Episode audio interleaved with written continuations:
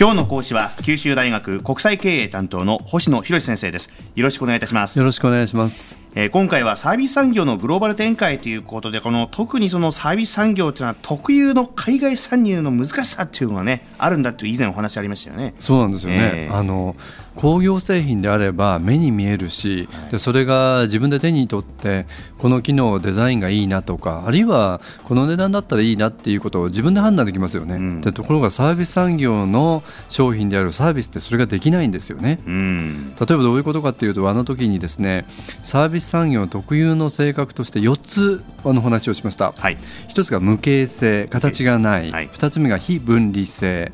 えー、3つ目が変動性。4つ目が即時性っていう話だったんですけれども、はい、まあ、ちょっと簡単にあのおさらいをすると、まあ、サービスは目に見えないっていう可視化できないっていうところがあって、はいうん、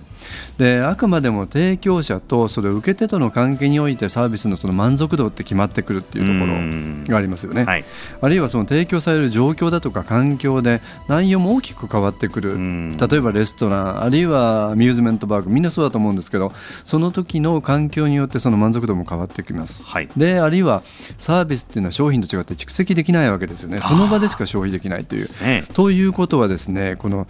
そのサービスっていうものをグローバル展開しようと思ってもじゃあ誰にそれを売っていけばいいんだろうってことになるわけですよね。はい、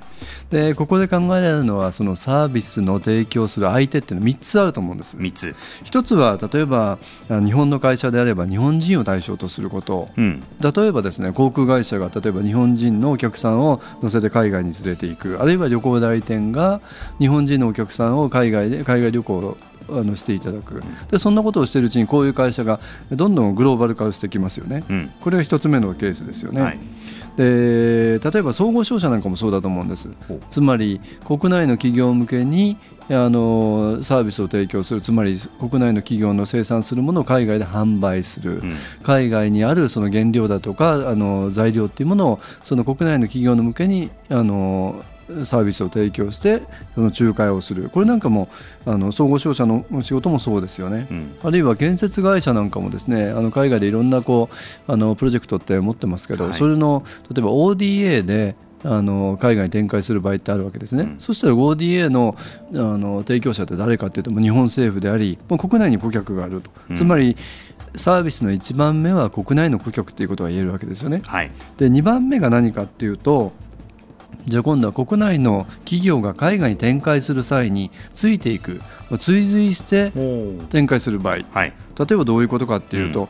うん、あの日本の多くの金融機関だとかですねあの損保なんかが海外にこう支店だとかあるいは事業所を出すのってまず何なのかっていうとその日本の企業が海外に展開するその現地でファイナンスだとかそういう保険業務を提供するためについていくわけですよね。あの現地の市場を対象とするというよりは日本の企業に追随していく、うん、例えば広告代理店なんかもそうではないかと思うんです。はい、例えばその日本の国内のクライアントに向けてそのブランド構築だとか、うん、そうした統一的なイメージを持って海外であの展開するためにあえて現地の企業ではなくそのクライアントの企業について海外に行くっていうこんなことはありますよね。うん、はいはい。であるいはあの会計事務所なんかでもコンサルティング会社なんかでも日本の会計基準に合わせて現地で決算をするためにそれをサポートするために行く。つまり2番目のパターンっていうのは日本の国内の企業に追随して海外に展開するって場合ですよね。日本企業をサポートするためにってことですね。そうです、ね、でそのサポートするうちに現地でのノウハウっていうものを身につけて現地の企業を対象とし始めるっていう、うまあ、2つ目ですよね、うん、で3つ目が、まあ、今の1番目と2番目とも違う完全に独自の戦略性を持って海外展開する場合ですよね。例えばどんな企業があるかっていうとあ今回あの中国の反日デモの影響での被害なんかであのよくクローズアップされましたけどイオンというような例えば流通企業ありますよね、はい、あれ別に現地にいる日本人を相手にあの商売しようと思って参入するわけじゃなくてあくまでも現地の市場ですよね、うん、これなんかまあ独自の考え方ですしあの最近あの黒猫ヤマトヤマト運輸が上海だとかスあのシンガポールで宅配便事業っていうものをあのされてるみたいですけどこれも現地の企業をあの対象としてるわけですよね。うんあともう一つ非常にユニークだなって思う企業がよく海外に行って見るんですけど公文式のクモンってあるじゃないですか。学習塾。はい、はい、もうクモンってよくあの本当に国際語になっていてあれがですねもう日本から出て世界47か国で展開されてるようですよね。で成功してるみたいなんですけどこれなんかそうなんですけど非常にまだだけど成功例って稀なんですけどクモン山黒猫大和さんあるいは流通企業なんか見てるとその3番目のあくまでも独自の戦略で現地の市場を対象としてるってことなんじゃないかなと思うんですよね。で今、まあ、3つの例を挙げてきましたけど、まあ、製造業っていうのは日本の、まあ、電気車、えー、昔でいうと繊維非常に海外であの売り上げを伸ばしてきました。例えばあの自動車であればもう、えー、37%えー、電気であると3割以上ですね海外の売り上げにに依存しているわけですけど、うん、実はサービス産業って本当に海外売り上げって低いんですよね。あの一つだけ海運業がですね48.5%と突出してあるんですけど、ええ、他の産業っていうのも10%にも満たないんですよね。10%にも満たないんですか、はい、そうです。つまりもう9割は国内の市場っていうつまり海外になかなか参入できてない。どうして日本の企業ってこんなに海外で苦戦してるんだろうっていうのが、はい、その僕の問題意識なんですけど、えー、どうしてなんでしょうね。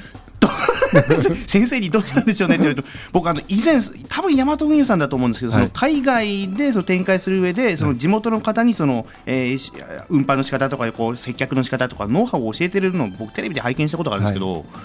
ああいうのだって国言葉も違うし習慣も違うしうまく伝えられるんだなと思ってですねうまくやれるんだなと思って感心してですねそうですねうまくやれる企業は成功してる、うん、うまくできない企業はできない、うん、でその点先ほどのものであればも見たままですけれどもサービスって無形のものを伝えるって難しいですね。なんかそんな話をあの、次回あぜひぜひ、またさせてください。よろしくお願いしたいと思います。はい、えー、今朝は九州大学国際経営担当の星野博先生でした。ありがとうございました。ありがとうございました。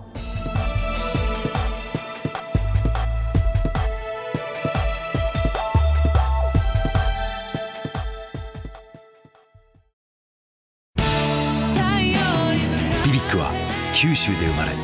九州の人たちに光を届けています。九州のお客様が光り輝くように。それが QTnet の変わらない思いです。